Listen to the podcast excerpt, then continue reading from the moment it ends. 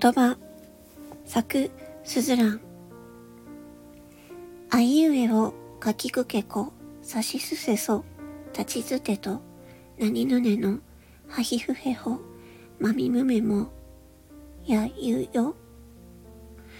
うーん久しぶりに50音を打ってみようと思ったけどひらがな50音字のポスターがないとわからない。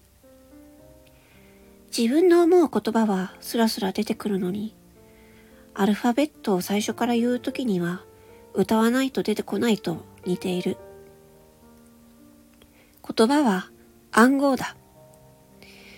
一度言葉ボタンを覚えたら私たちは声で書き言葉で打ち言葉でこの人類の最強の発明である言葉という暗号を使っているのである。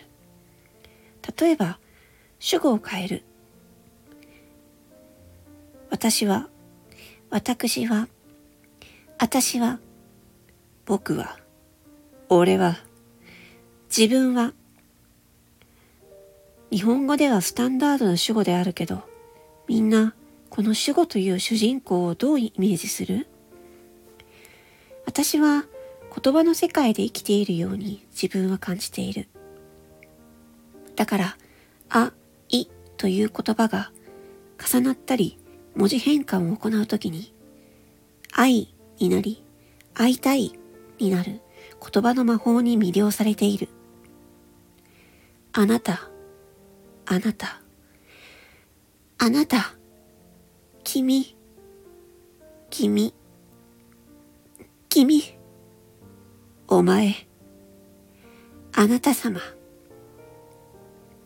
相手を呼ぶ章にあたる言葉も文字にすれば思いつく簡単な呼び名も味わいがあるでしょそのままの自分で話すこともできるけど、文字にするときは、相手に見せたい自分であったり、相手を美しく輝かせる主語を使うと空気が変わる。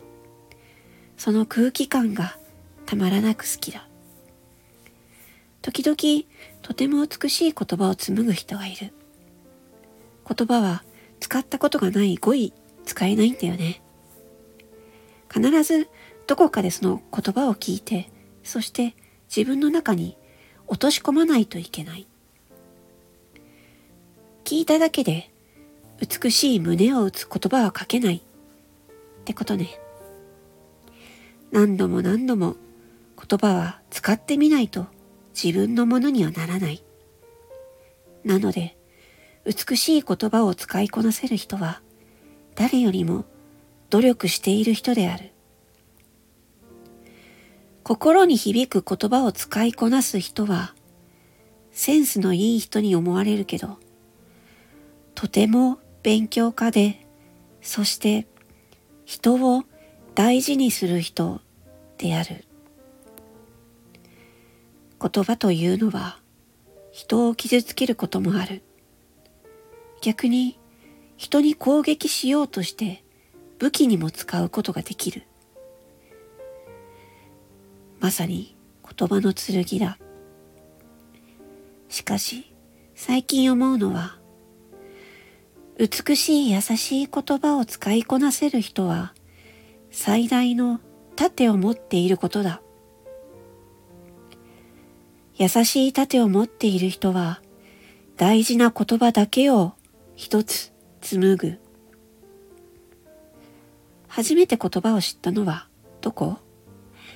きちんと机について文字を習うのが一年生だとしたら、その時はみんな、あからだったはずなのに、言葉という記号をいろいろ組み合わせて、そこに魅力を持たせることができるようになる人はわずか。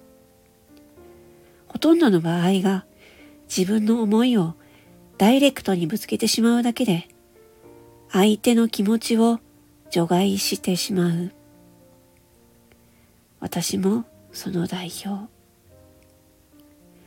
使う言葉は選ばないといけないということが分かっていても、つい覚えてしまった言葉を、暗号を自分の思い込みだけで繋いでいないだろうか。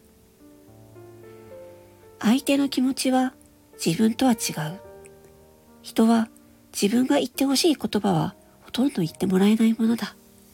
だから言葉で心が離れてしまう。言葉に傷ついてしまう。言葉は少し遠慮するくらいの方が美しい。特に機械文字であるこの文字は押すだけで爆弾にもなり得るのだから。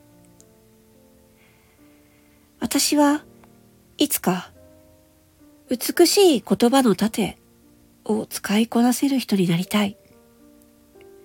言葉を武器にするのではなく防具にしたい。自分の気持ちを相手に伝えるのは難しい。それなら、ダイレクトな言葉の槍を受け止める言葉の盾を持てばいい。この人には武器が効かないな。というくらい美しい盾が欲しい。聞いてくださりありがとうございました。すずらんちゃん、ありがとう。